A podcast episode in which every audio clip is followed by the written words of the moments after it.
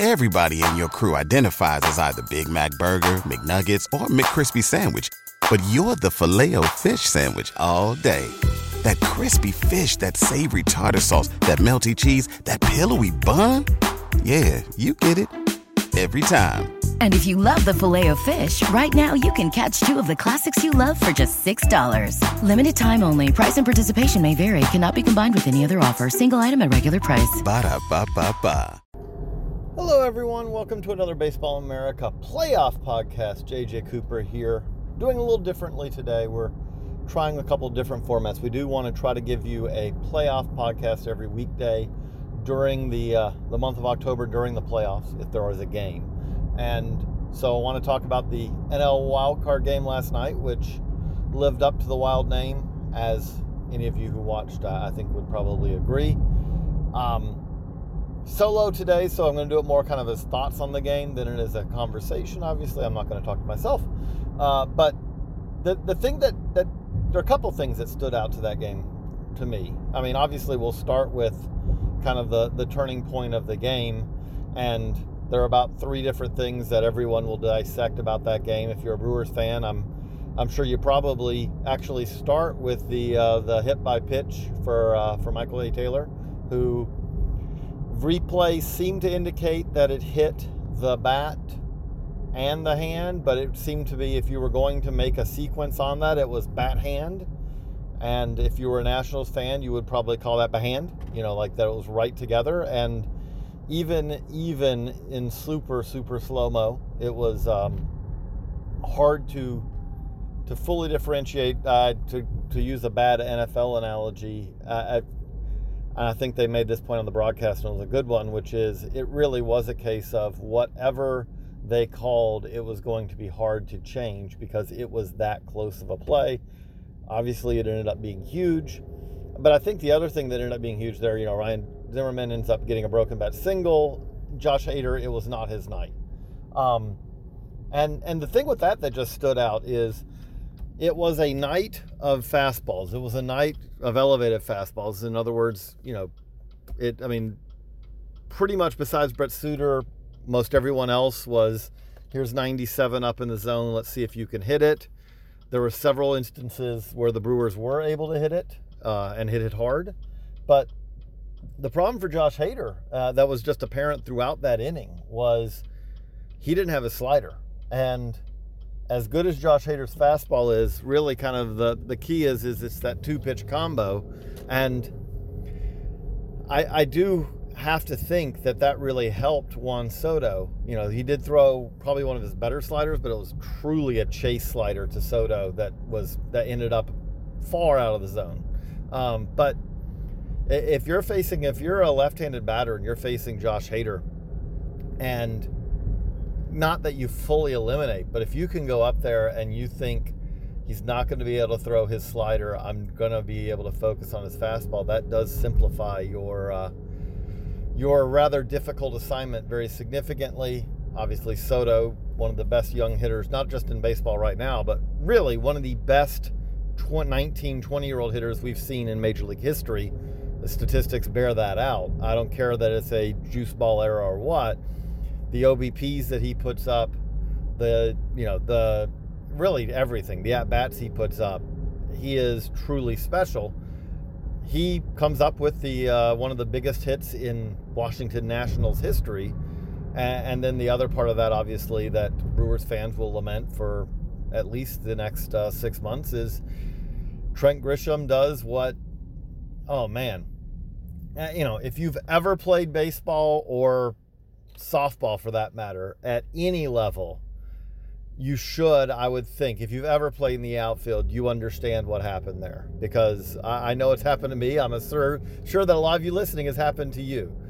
But man, it absolutely had to be the most painful thing in the world because there's that moment where you realize I may have just lost the game. And then you still have to go back and retrieve the ball to his credit. He did. And I know Soto got thrown out, but at the same time, I, I think that that was as he said after the game, you're trying to make sure that run scores. You want, there's going to be two possibilities. One, they're going to throw home.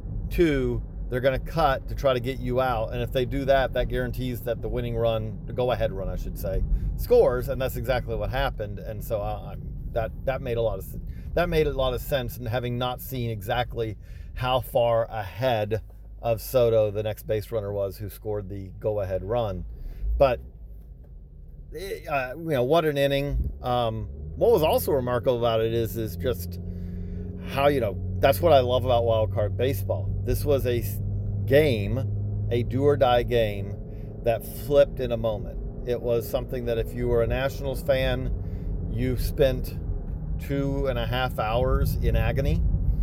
Um, and I mean, let's give credit to the Brewers, you know, that Yasmani Grandal right away uh, put them in great shape. And, uh, you know, Eric Thames, uh, the next inning, uh, you know, I think it was the next inning, but boom, you know, it's 3 nothing, And, and that feels really, uh, you know, better than any Brewers it, when, when Woodruff and Scherzer left the games. If you would have said to anyone in the Milwaukee front office, if you'd have said to Craig Counsell, anyone, they would have said, absolutely, we're thrilled with this result. And the reality of it is, is that Craig Counsell said after the game, you hand the ball to Josh Hader with a two-run lead and two and six outs to go. That's everything went exactly as the Brewers could have hoped or dreamed up to that point, and it did not work out for them. Um, but uh, you know, I, I do want to mention at least a couple of the other things that really did stand out from the game. One of which is Brandon Woodruff. I, it was not a lengthy start. He was not pitching like he was going for a lengthy start. He was pitching to go all out for as far as he could go, and it, it sure seemed like that that was kind of aimed at nine to twelve outs. And I, to see a starting pitcher, I've said it before on the podcast. I'll probably say it till I die. You know it having grown up in an era where this kind of velocity was just not was utterly remarkable to see essentially a starting not just a starting pitcher but every starting pitcher. Let's just rewind the clock. You go back 30 years ago you're talking about the uh, the, the cincinnati reds bullpen the nasty boys. Rob dibble threw like that you know could get up in the zone was a little wilder than the, you know than these guys but up in the zone 98 99 maybe 100 pretty much every pitcher in almost every pitcher in the game last night did that. And not only that, yes, they did sometimes miss high, but an awful lot of 97 to 99 up in the zone, but in the zone or at the you know at the upper left or upper right corner, the arm side or the glove side corner of the zone, or missing just off of the zone to the point where it, it seems like an almost superhuman take and Instead, actually, like watching Yasmani Grandal in that game, it's not superhuman. It's something that that good major league hitters are capable of doing now, or if they're not, like he did and like Trea Turner did, if they're not turning around 97, 98, 99 for a home run, which it, it again, it, it, it blows me away. It, it's one of those things where I love getting to watch playoff baseball, partly because if you follow baseball at all levels, playoff baseball, and I saw uh, uh, Red Sox uh, minor league uh, manager coach Darren Fenster tweeted this out last night, and I think it was a really good point. If you're interested in baseball at any level, you should be watching the MLB playoffs because it is the chance to see, the chance to learn, the chance to re enforce just how good you have to be to be one of a playoff caliber player. And the answer to that is is that if you're a hitter, you better be able to handle consistent, not like one pitch overthrown, but consistent high 90s velocity that is located. Because we saw that time and time again. Now the interesting thing is, you know, velocity is part very much part of the game in 2019, but at the same time, in 2019, it, it is a situation where the fastball is both the velocity is very important, but at the same time, there's an emphasis on not throwing as many fastballs. Fastballs are really the pitch that most or many MLB hitters want to see we saw that a little bit last night. Again, with the damage, a lot of the damage was done on fastballs, but I don't know if it was the uh, the situation, if it was just bad nights, but we did have. I, I felt like a number of pitchers. You know, Woodruff was very fastball reliant. Um, Scherzer less so, but Scherzer was fastball. You know, was was pretty heavy fastball uh, reliant at times, and Strasburg was not. Suter was not. But then Josh Hader was essentially reduced to almost entirely to his fastball, and Daniel Hudson, credit to him getting you know a, a very important uh, ninth inning, uh, the save, but he was very fastball reliant. It, I would expect as the playoffs go forward that we're going to see some teams that are much more secondary speed uh, pitch reliant, you know, breaking balls, changeups, just because it, uh, 99 is not what it used to be as far as an MLB hitter. They they have figured out. Well, I wouldn't even say that they figured out how to hit it. The better way I would put it is is that either you hit it or you are not a major leaguer anymore. And that was not the case, you know, even 10 years ago. And one of the reasons I think, and I really do believe, that we have seen the uh, older players struggle, uh, older position players struggle to survive, is that there are many things you can do. But the reality of it is, is that reflexes hand eye, you know, muscle, you know, strength, even, are all things that they deteriorate.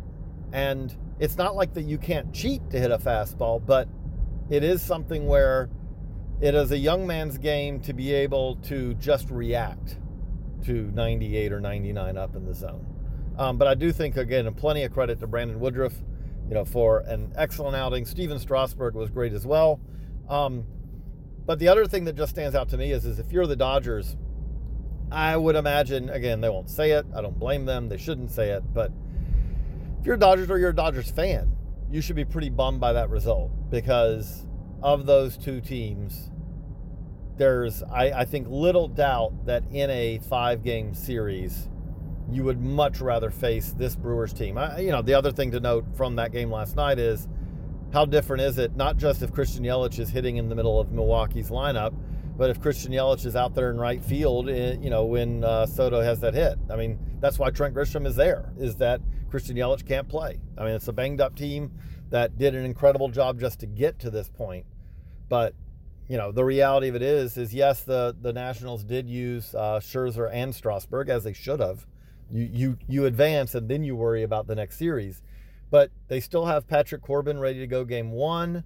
Um, and very well might have Strasburg. Strasburg did not throw that many innings, you know, did not throw that many pitches where, again, it's the playoffs. He's a veteran. You may treat that as almost a, uh, a very insane high effort throw day and have him ready to go. Maybe not, you know, as deep as he would have been able to go on full rest, but it may be able to have him go in game two, have, uh, you know, and by with the days off and all, uh, maybe be looking at Scherzer for Game Three. You know, and so the reality of it is, is this is exactly what the Nationals spent their money, uh, to their credit, to do, which is have a rotation that can match up with anyone. And as great as this Dodgers team is, and I think it's a better team than the Nationals, the reality of it is, is that a Scherzer, Strasburg, Corbin uh, rotation matches up pretty well with pretty much anybody. Um, and so it should make for a very interesting NLDS series. Uh, you know, kind of the the elegy of the uh, the Brewers, the uh, the the autopsy of the Brewers season. I think that once further removed from the immediacy of the pain of last night, I, I think that this is a season. If you're a, a Milwaukee fan, you look back on and you're going to smile. You're going to enjoy it. You're going to have pride in this season because it's one of those seasons where it's a long season. It looked good. And then, understandably, when Christian Yelich goes down, it seems like, okay, that's probably it. And then to go from that, an amazing run after that, to earn a playoff spot, and to really have a chance to win the wild card game. Obviously, a chance. I, I, there were the in the seventh inning, in the eighth inning, they were the odds on favorite to win the wild card game. That's a really good season. Um, and the other thing about this Milwaukee team is, is that they uh, they shouldn't be going anywhere. Um, you know, when you look at the NL Central, the Cubs are, are obviously going to do things uh, in the offseason, but the reality of it is is that the Cubs are getting more and more expensive um, because they they're outside of the window of their best position players are young and cheap.